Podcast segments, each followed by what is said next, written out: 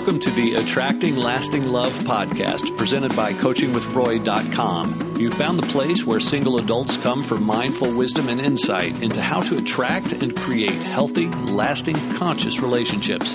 And now, here's your host, the owner of coachingwithroy.com, number one best-selling author, certified relationship coach, and TV analyst, Roy Biancalana. Well, hello there, and welcome to another edition of the Attracting Lasting Love podcast. My name is Roy Biancalana. I am your host, as always, and today I want to talk about three subtle forks in your relationship road. Okay? Now, what I mean by subtle is that there are three issues that I don't think people talk about very much. I think we overlook these things, and they are they can be a really big deal. They really can be some serious fork in the road moments. But yet, I don't think I've spoken about them, at least not in depth in this podcast. And I notice a lot of other relationship experts don't talk about these things very much. So I consider them to be, you know, real fork in the relationship road moments, but they're sort of subtle. And so let's just jump in, okay? Let's just go to the first one right here. And here here's the choice. Here's the fork in the road. The first one. Are you going to be rigid or adaptable? as your love life progresses? Are you going to be rigid or adaptable? Now, the older that we are and the longer that we've been single, the more we tend to be rigid and inflexible and set in our ways. Is that not true? I think it's just a human nature thing. The older we get, you know, the more years we've been been single and stuff, we, we just get into our routines, we get into our patterns, we get into our lifestyle, and we can sort of be set in our ways. This is one of the sneakiest barriers to attracting a great relationship. We get used to living a certain way, don't we?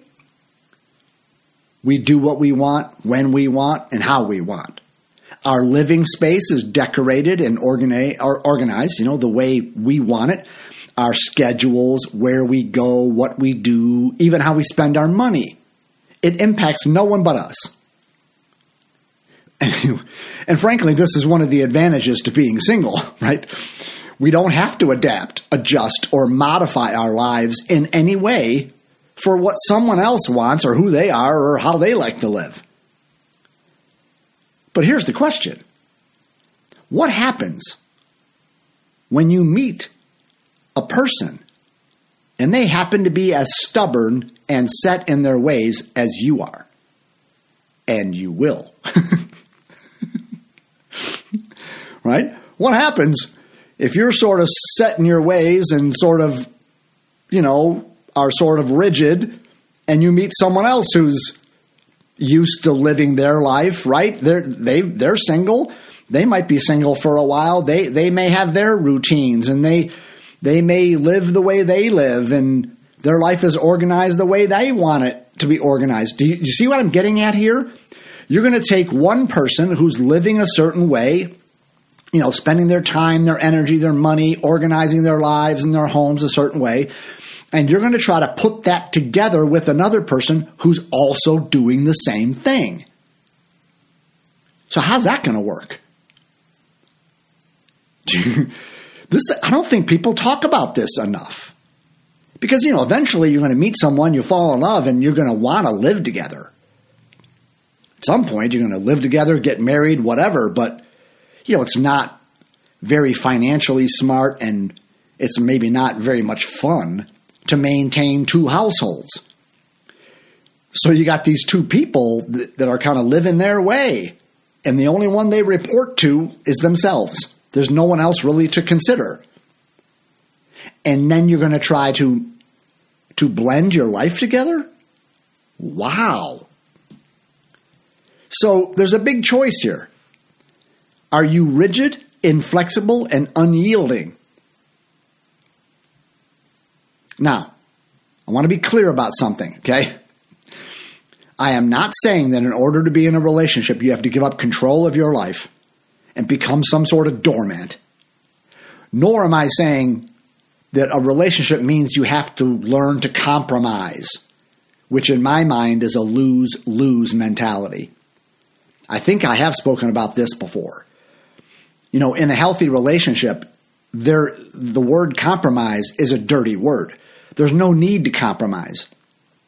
If two people are curious and creative, they can figure out situations where both of us win. We don't have to you know, lose lose. We don't have to manage our losses. Like you have to give up just as much as I'm giving up. Because otherwise, it's like, no, I'm giving up more in this relationship than you are, and then you know resentments build and and bitterness builds and so forth. And you know that's how the conventional world looks at these things. You got to kind of keep score, keep track. Well, I gave up that, so you have to give up that, right? That ain't that's not healthy. That's going nowhere. In a great relationship, people are together and they stand for each person being and living in full alignment with who they believe themselves to be. Right? So nobody has to give up of anything of significance or importance in order to be in the relationship. We can be in a relationship and both of us win. But that takes a little creativity. That takes maybe some outside the box thinking. And it really takes a big dose of curiosity. I wonder how we can be together to where your wishes and your needs and your wants and your lifestyle can be honored fully. While at the same time, my needs and my wants and you know what's important to me is honored fully. Can we be together and neither one of us be diminished or have to sacrifice or lose themselves in some way. So, as I talk about this issue about being rigid or adaptable, the answer, of course, is to be adaptable, obviously, right?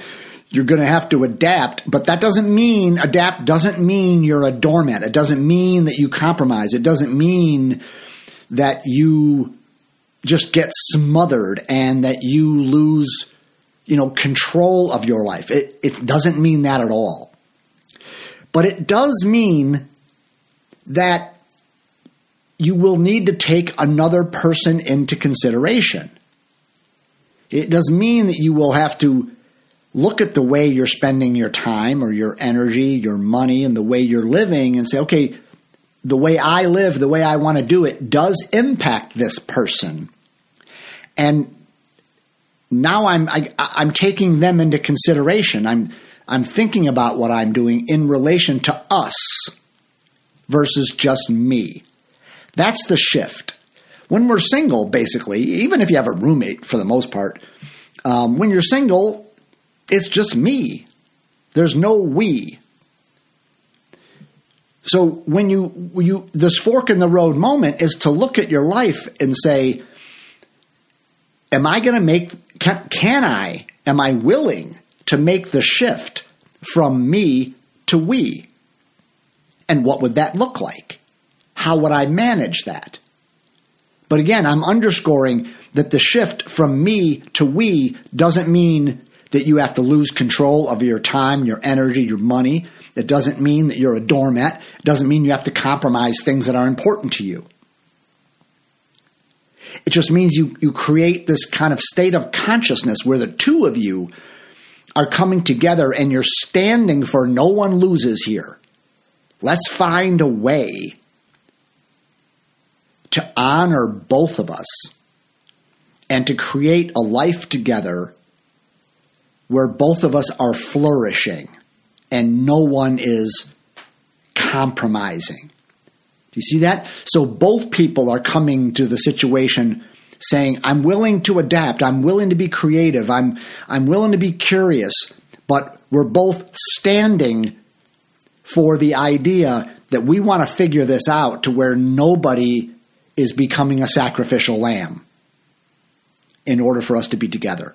Now, I want to point you to three aspects of this that will come up. Okay?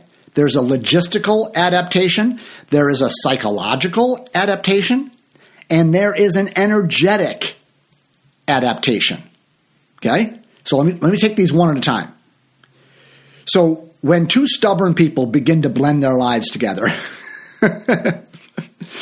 you know, there's the possibility of turf wars, right? Each person is used to their structure, their way, their system, and having complete control of everything. All right. So, I mean, for example, my wife and I have very different definitions of what clean is. okay. And she buys lots of organic food, and I really wonder if the whole organic thing is nothing but propaganda and a way to take more of my money. okay. Um, and then also, every few months or so, my wife just rearranges the furniture and pictures and plants in our home for no reason other than I, I think that she knows it drives me insane.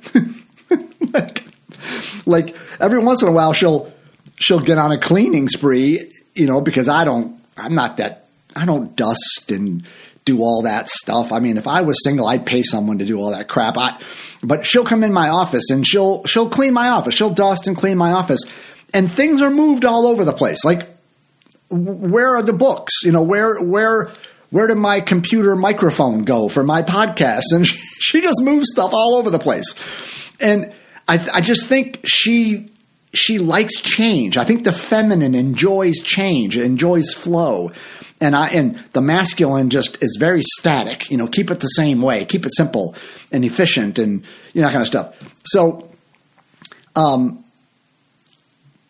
so let's let's bring it home to you. So, what if your future partner sleeps on your side of the bed, or just has weird sleeping habits in general? What if they? What if? What if you're with someone who never throws anything away? Or they have more shoes or and clothes than a mall. okay? What if he wants a man cave or what if someone is a bit OCD or wants control of the AC? Or God forbid, what if somebody's a morning person and you're not? Do you follow me? Do you see how important this stuff is? I mean, you can meet someone, have great chemistry, and you might even be really compatible and your relationship might be awesome when you're not living together. but then when you have to live together, um, all these other things start to come to the surface that I don't think people talk about this stuff. But they're important. So, you know, having a life partner is wonderful. Right up in the time up until the time you have to move in together. Okay? So there's some logistical adaptations that are going to have to take place. Now, there's also psychological adaptations. I mean, I think I've said this before. I think God has a strange sense of humor because one of the divine laws of the universe is that opposites attract. Think about how cruel that is. You know, it's it might be important that two people share a few things in common when they're together. It's it's certainly important that you're compatible in your lifestyles and in your relationship building blueprint. You know, I've talked about that before. But the person you're going to attract is going to be your opposite in many ways. So I, I wrote a blog one time that was titled something like why my wife and I are completely incompatible and why that's a good thing. Something like that. My wife and I are completely incompatible, and yet that's a good thing. Know, here's what I mean by that. Um, let me give you some things about our relationship, just to get you a feel for some of the psychological um, adaptations that you're going to have to make, or at least to consider if you're going to create a healthy, sustainable relationship. So, like for me, I rarely speak to anyone in my family. I've got two sisters and a brother. I, I, I rarely speak to anyone in my family other than my son. My wife, however, is on the phone all the time. She's intimately involved in the lives of her kids, her sisters, her mother, her nieces, her nephews, their kids. I mean, it exhausts me just to think about it. Okay? I'm athletic and extremely competitive, and my favorite channel is ESPN. She has zero interest in sports. She'll watch the Super Bowl, but only for the commercials. Okay? She doesn't have a competitive bone in her body, and she likes the Hallmark channel, especially this time of year, getting near the holidays. Oh my God. Okay, make me puke. All right? okay? I'm aggressive, she's easygoing. I'm a risk taker, she's cautious. I'm impulsive, she's thoughtful. I'm a hare, she's a tortoise. I'm entrepreneurial, she's a team player. I'm a big picture guy. Like, I haven't balanced my checkbook in decades. I just trust the banks won't get it wrong. My wife has a detail oriented spreadsheet, an Excel spreadsheet for everything. okay? I like to be out in public, to be out in front, to be in front of a microphone, in front of a on a stage, and she likes to stay in the background and not be seen. I like to go out of the house, she's a homebody. Okay, so you and your future partner, you know, I mean, you may or may not be as different as I am from my wife.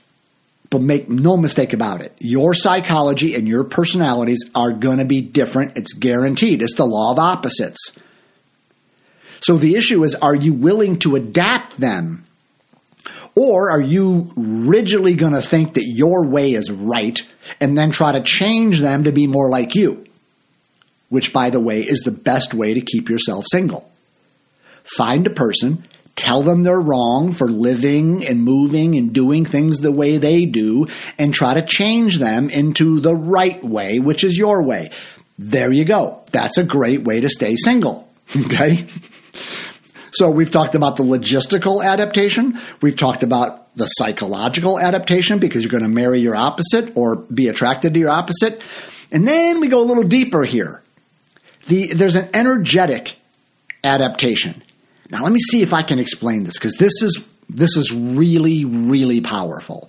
Okay?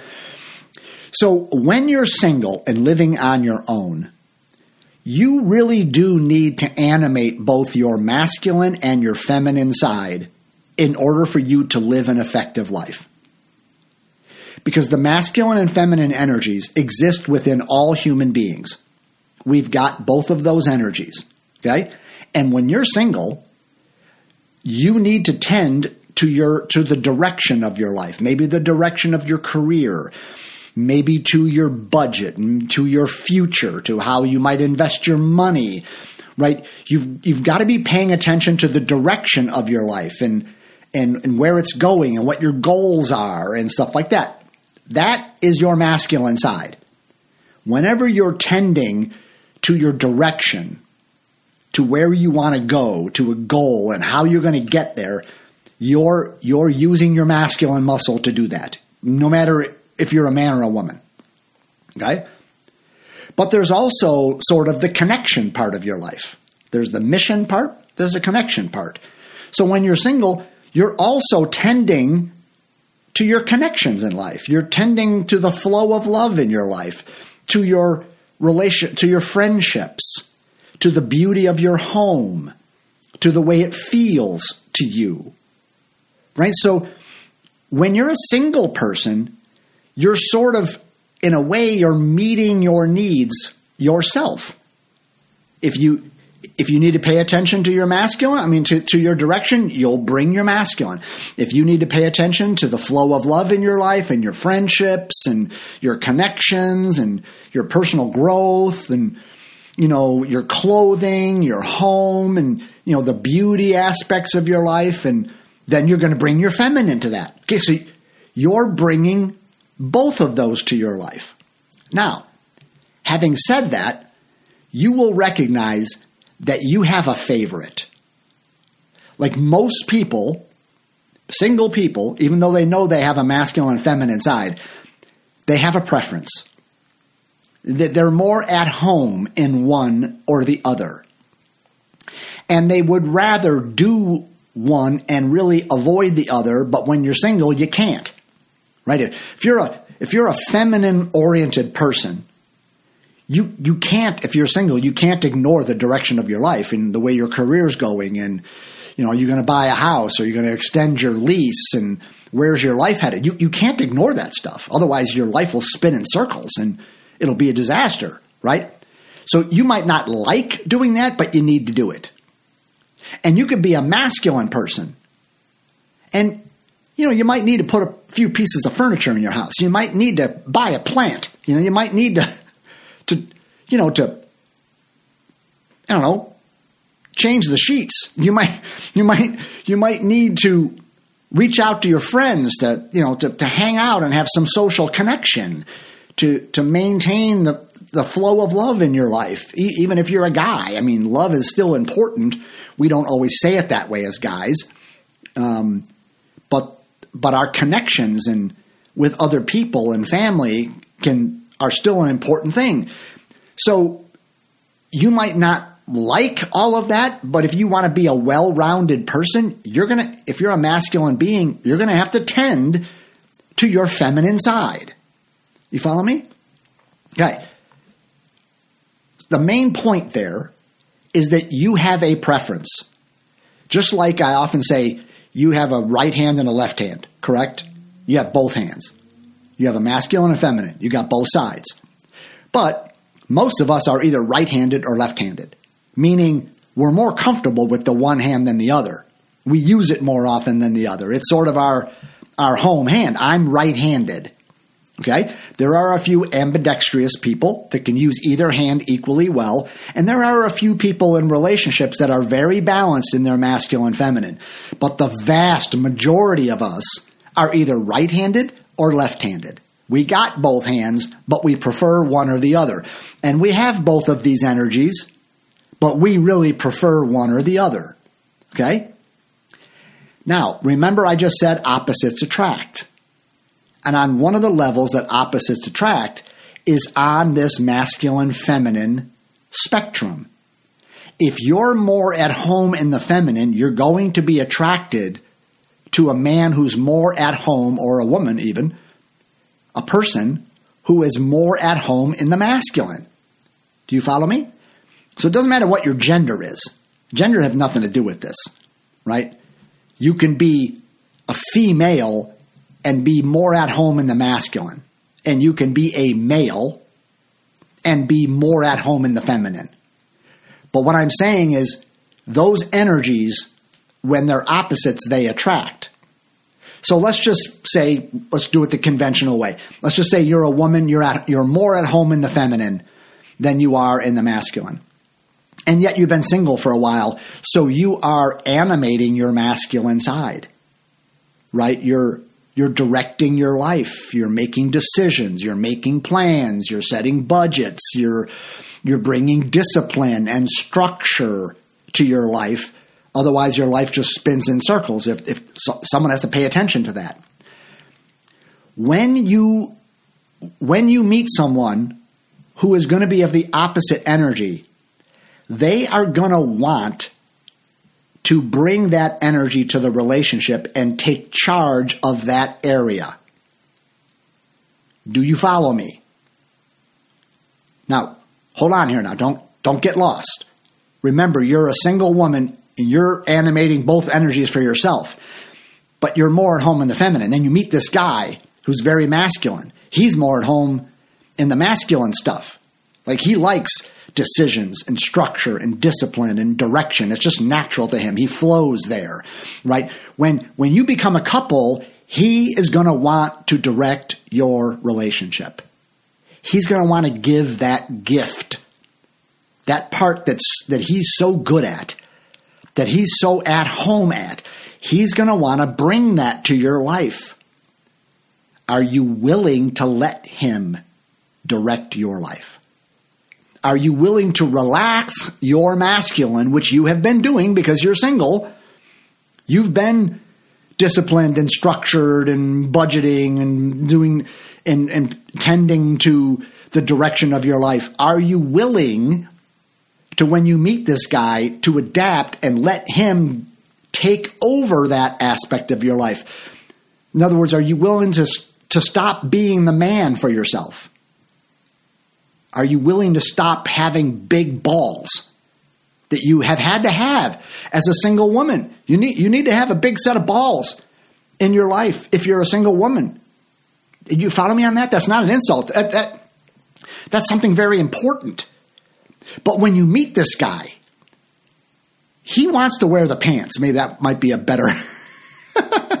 he wants to give his balls. you might say, well, that'd be, that'd be fine. right? In other words, you've been wearing the pants in your single life. And good for you, you're supposed to. But now you meet a guy, he wants to wear the pants in the relationship, and you're going to butt heads if you aren't willing to let go of animating your own masculine, which you're not as good as at as he is. All things being equal, if a person's more aligned with the masculine than a woman is, that person is better at masculine things. But, but it's so difficult sometimes as a woman to back off of the direction that you've been giving your life all along. But he wants to come into your life, and that's his gift. That's how he wants to love you. That's how he wants to express his love. That's that's how his presence is, is going to permeate your lives. He wants to drive the car. But as a single woman, now we're mixing metaphors left and right. But as a single woman, you've been driving. You had to drive. So you're going to have to see are you willing to let go of that part? Now, we could have a big discussion about whether you should trust a man in that way, right? If he's not trustable, then you would never let him drive. If you feel like he's going to drive my car off the cliff, then I'm not going to let him drive. But then you shouldn't be with him. If you meet a man who wants to begin navigating your lives because he's good at that and you don't feel like you can trust him, then you shouldn't be with him. But to be with him and fight over who's going to be driving, which is what's going to happen, you're just in for trouble. But the opposite is also just as true. So let's just say you're a man and you have been both, as a single man, you've been wearing the pants and you've been wearing a dress. I mean, you you've been bringing both your masculine direction to your life, but you've also been managing your connections. Right? The masculine manages direction, the feminine manages connection. The masculine is about go, where are we going? The feminine is about flow. How are we flowing? How are we feeling? Right? You've been doing that for yourself, whether you know it or not. You've been doing that for yourself because you need both to be a decently happy, well adjusted person. Okay? But you know in your heart of hearts, you're, you manage the connections, but that's not your thing. You're much more comfortable in your masculine. Now you meet this, this woman. And the connection, the flow, the feeling, that energetic. She's a genius at that. That's what makes her tick. Her her socialness, her her commitment to love, the priority of the flow of love and people and relationships and connections. When she when she joins you in your life, she is going to want to give that gift to you. She's going to want to bring her feminine and give it to you as a gift and manage your connections.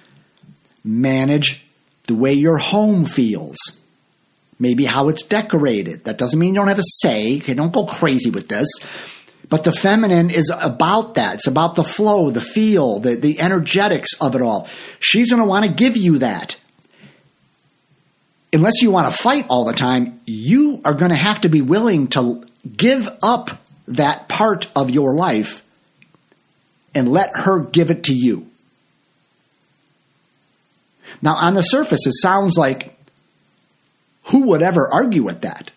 If I'm a if I'm a woman and I'm a, a feminine oriented woman, I would love for a guy to come make the decisions. Yeah, that's what it sounds like right now.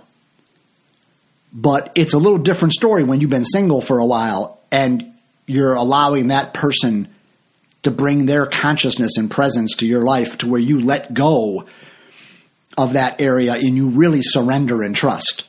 Okay? And for a guy who's like, I don't like all that feminine stuff and it needs to be done, and so I do it and I try, but I'm not very good at it. and I really do care about my friends and my family, but man, I don't like managing my social schedule and my calendar and reaching out to this person and connecting and you know organizing a family thing or a holiday. Ah, I can do that shit, but I don't really want to. You would think, well, that's one reason why I would love to have a woman in my life so she can do all that. Yeah, it sounds good until that person actually begins to do that. And then you're like, I don't like how this house is is, is being run. I don't like the, this decoration stuff. And, you know, you can start to want to control the part of your life that she wants to give her gift in.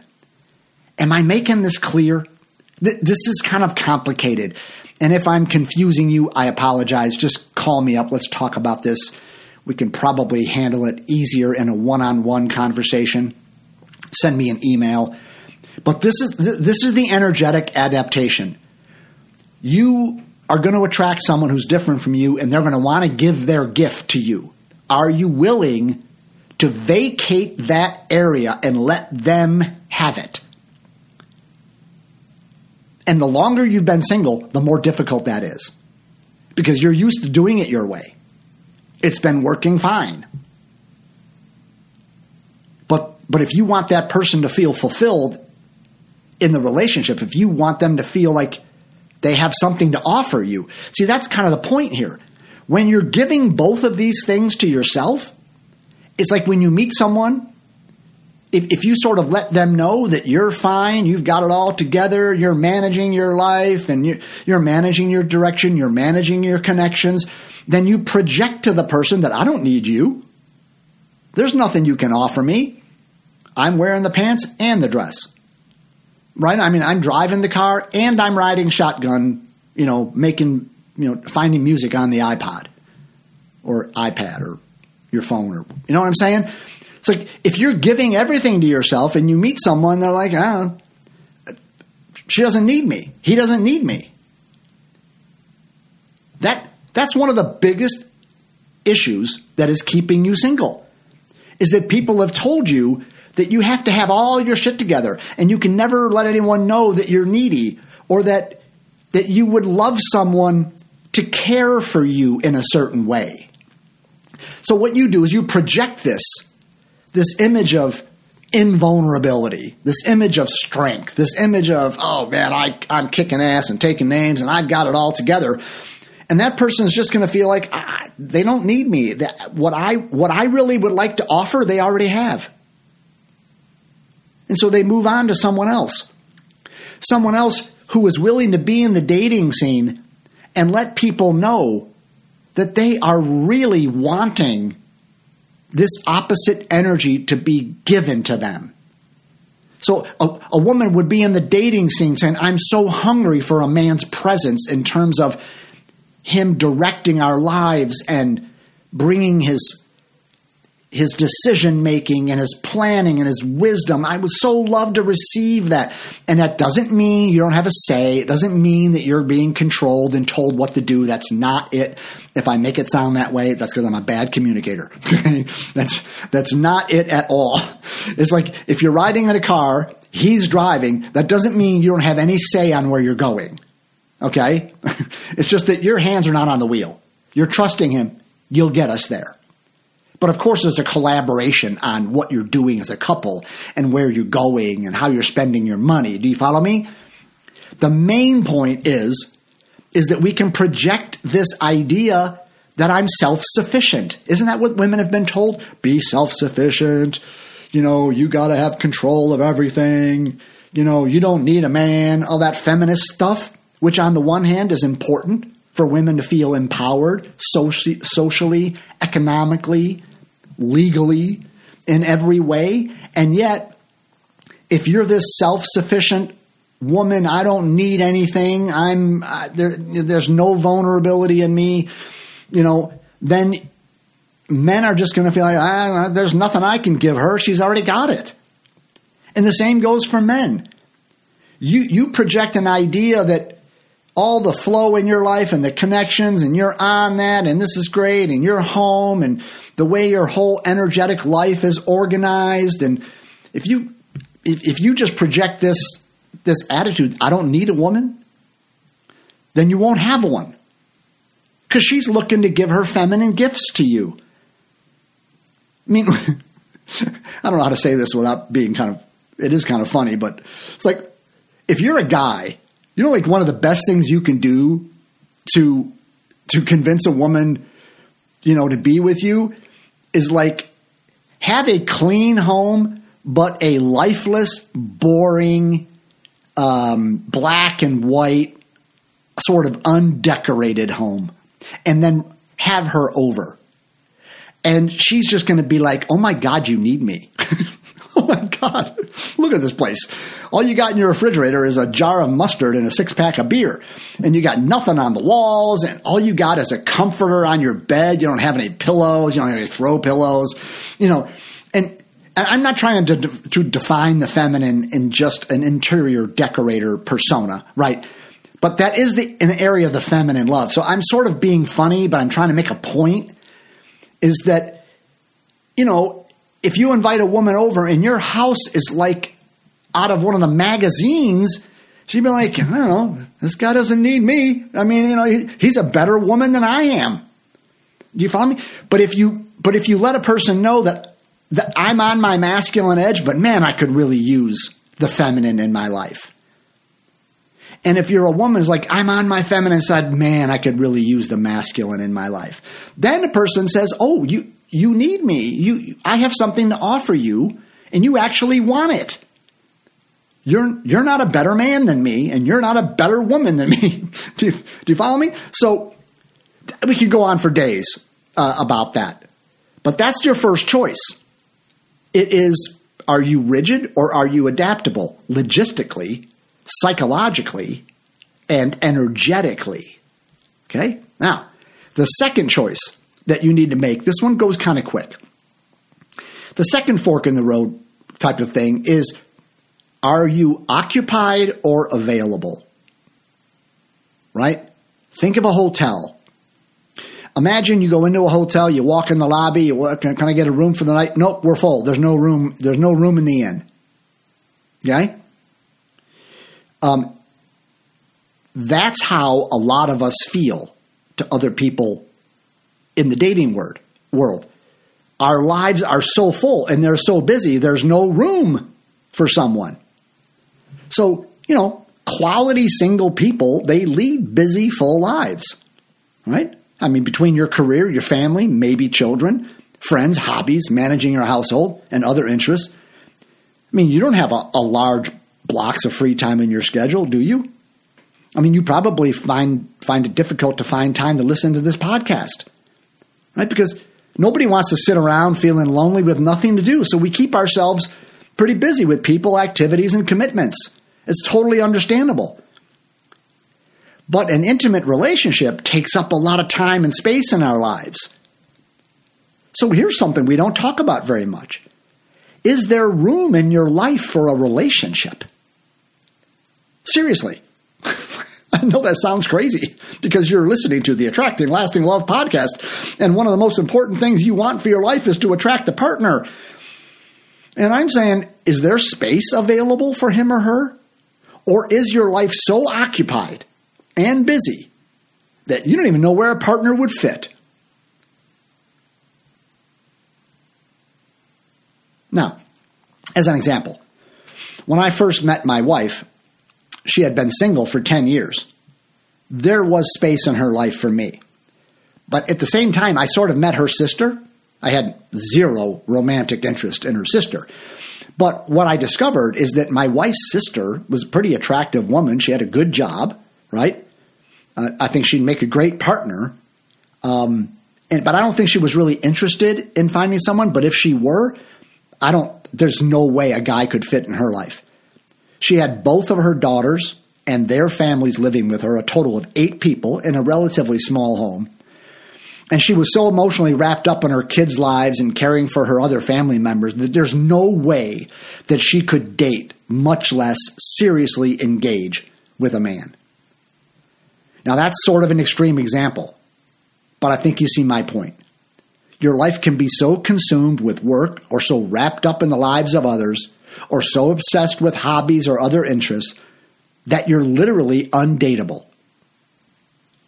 Now, again, a caveat. Does this mean you have to quit your job and ignore your family and sit home alone, twiddling your thumbs so that there's space in your life for a partner?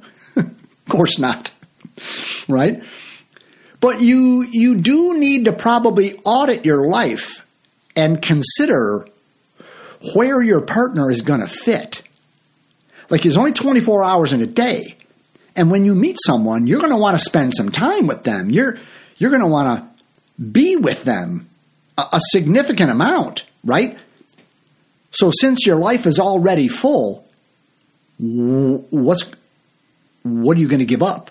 What are you going to let go of? Where do you put them in your schedule? What do you take out of your schedule? What do you change? Now, you might meet someone they love to do the same hobbies as you. You know, maybe you play golf and they play golf. Oh, well then that's easy, right? But there's going to be there's going to be this rub between your life is full, you meet someone, you want to spend a lot of time with them, something's got to give. Now, there's no way to answer this for you. You have to figure this out. You, you, but can you see how this can sabotage your love life? Right? I mean, let's just say you meet someone this week. I mean, that could happen. Let's just say you meet someone this week. And because, you know, that's sort of the way I met my wife. I mean, I it was a totally random, unexpected thing when I met my wife. And we hit it off immediately. And I was going out of town the very next day, but if I wasn't, I would have wanted to see her again. But what if she was like her sister? Right? And you know what I mean? So like what if she said to me, uh, Roy, I can fit you in um, three a, a week from a week from the second Thursday of next month, I got an hour free. Okay, I'm like, uh, no, that's not it. I mean, I, would like to see you tomorrow. I'd like to get together right away. It's like, no, I look at my schedule here. There's not an opening until, you know, whatever, three weeks from now for a couple of hours on a, a Tuesday night, you know? Um, so I'm giving you some drastic examples just to make a point. Is there room in the inn?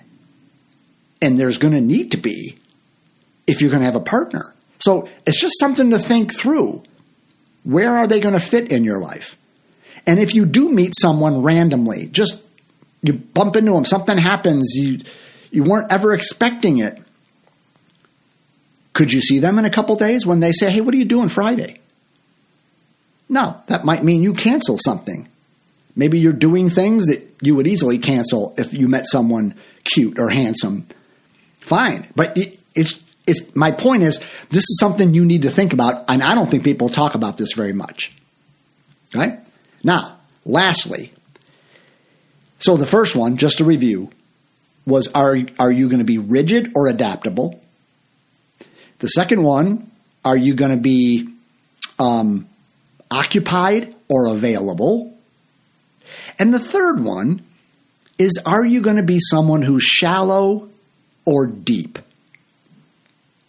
Or do you want a relationship to be shallow or deep? This is, I, I do touch on this sometimes, but I, I touch on it in some different different terminology. But let me ask you this Are we going to follow the impulses in our pursuit of intimacy? Are we going to follow our impulses of the shallow self or the deeper self? In other words, are we going to align with ego or essence when it comes to kind of our love lives? Because ego and essence has completely different agendas. Okay? Now, you know that everybody has a list right? I'm not big on having a list, and this is one of the reasons why. But everybody has a list, and you know it's usually thought to be the be all end all of attraction, and it's not. It's if it if it if it's important at all, it's a very small part of the process. I mean, who we are is way more important than who we want. Okay, but people got the list. So let me let me ask you this. Um, who's going to be in charge of what goes on your list and what doesn't? Ego or essence? Your shallow self or your deeper self? who's writing your list? Okay. Okay, the ego is that fear driven, image conscious, shallow part of us, while essence is our deeper, more authentic, fearless self. Okay? So I'm, let me risk some overgeneralizations here. When the male ego is running the show, there are two things that are important to that shallow self of a, of a man, and that is a woman's age and how beautiful she is. Okay? I would say mostly it's her age. Like when the male ego is running the show, man, he wants a woman who's younger than him, probably significantly younger than him. And why is that? Why is that? I would tell you that having been a guy, I'm still having been a guy. I'm still a guy, just so you know. Haven't gone through any transgender uh, reassignment here. Um, the there's something about being seen with your buddies and in the world with a woman who's younger than you. Okay? There's a real ego boost. If I I'm 62 right now, and if I was with a woman who's 42, I was like, "Hey man, wow, look check that guy out. Yeah, she's 20 years younger than him." Right?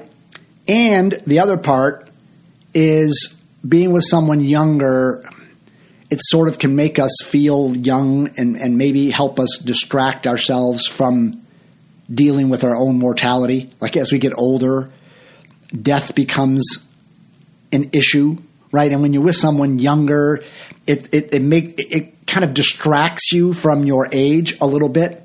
This is how the male ego thinks. So as a guy, you have to ask yourself, is that part of me going to be determining who I date? Or am I going to be going from my essence? Now, I think I've mentioned on this podcast that my wife is older than me. And when I first met her, I was still working with my coach. And I remember pretty early on the process telling my coach that I, I just, this woman was great. She's beautiful. She's fun. I like talking to her. She's spiritual. We, we're compatible in all the important ways. And I, I said, and I had some hesitancy in my voice. And my my coach was like, okay, so like, what's the problem? I'm like, well, she's a couple years older than me. And she said to me, like, you're telling me that you're attracted to her, that you're spiritually aligned, that you really enjoy her personality and her company, and you're thinking about letting her go because she's a couple years older than you? I'm like, oh, yeah. She said, she said, Roy, get the fuck over it. That is pure fucking ego. Like she got angry with me because the ego sometimes needs a kick in the balls. So she just challenged, like, what's that, man? Are you kidding me? Are you going to be that shallow of a guy? And I'm like, you know, you're right. I'm not going to be. I'm not going to play that game. You know, so her age has never bothered me since. Okay? So that's for you guys listening there, here, here's the danger. Just because a woman's younger and all that other kind of stuff, that doesn't mean at three o'clock in the morning when the shit hits the fan that she's a person you can depend on, a person you can really confide in, a person that can really be supportive when you're challenged by something. Now that doesn't mean you doesn't mean a younger woman can't do that for you. Because uh, don't miss the point. I'm saying if that's the primary thing you're looking for. Like, I'm telling you, that's how guys think. Like, I don't care about X, Y, or Z. If she's 15 years younger than me, I'm all in. Right? So, if that is, if that's at the top of your list, I'm saying that's, your list is being made by your shallow self and you're going to come to, to, to, to really um, regret it. Okay? Now, on the feminine side, because the feminine's got ego too. Okay, don't let anybody tell you they don't. They do. And when the shallow self of the feminine is making a list, on the top is how much money he's got. Right? Why is money important? Well, on, you know, on one level, I will grant you that a man's financial independence and his financial stability does speak to his character and to his discipline. So, in a sense, it could speak to his trustworthiness. So, I sort of understand, right? But that ain't why. When the feminine is coming from ego, a man's money, having a man with money, says something to your friends just like having a young, beautiful woman says to an older guy and his friends. Right? There's an image issue that you're with the guy that has lots of money. He can buy you things, he can take you places and do things, and it looks good to your friends, right? That, that I'm telling you, ladies, don't deny your own ego in the midst of your friends' you know opinion of you and how it looks. We always accuse men of that, and rightly so, because men are very image conscious. You know how their friends look at them with the woman they're with. Okay, but women do it too. And a man's money distracts a woman from her fear of death. It's her survival instinct. Like I'm safe, I'm secure when a man has money. I can't be hurt. Right? I I'm safe. So that's just ego. Because a woman can can make their own money and provide their own safety. Right? So all I'm saying is that another question that people don't talk enough about is who is determining what you're looking for? Is it your ego or your essence? Is it your shallow self saying you want someone young and you know you know just a PYT, a pretty young thing? Okay? And that's the number one thing on your list. And if you're a woman, is it how big is his wallet, man? How much how much cash does he have? Everything else is sort of secondary to that. Now just own this. I've, I've worked with a lot of clients where the guys have had to admit that yeah, I mean, the most important thing. I mean, if I meet a woman who's an awesome woman, she's attractive, she's healthy, she takes care of herself, you know, she's kicking ass in her career, she's a person, you know, that she's got her shit together, but she's eight years older than me. This guy won't give her a time of day. No way. There's no way. Okay? And the shallow woman can meet some guy. This guy's present. He's trustworthy. He's on his game. He's living his life with clarity. He's kind. Right? He's he's he's spiritually deep. He's a great listener. He's just a great man. But he teaches third grade school. And we know how much teachers make. Eh, sorry, dude. Not going out with you because that guy over there is a jackass and he's driving a Lamborghini. Okay, I, I, I hate to be insulting here, but just like my coach had to kick me in the nuts about my ego, maybe today's podcast is me kicking you. because if, if, if age and money are what's driving the major things that you want in a partner, you need a kick in the ass. Only from the standpoint, not that you're wrong or that it's bad or that it's sinful, none of that crap, but just that once you get into life, man, how much money this guy makes doesn't really make that much of a difference. Yeah, you can go on vacations and you can get some really nice jewelry and stuff like that. But at three o'clock in the morning, you know, when you're going through a panic attack or when someone in your family dies and, you know, and you need a man to depend on him, I'm telling you how much money he's got doesn't matter.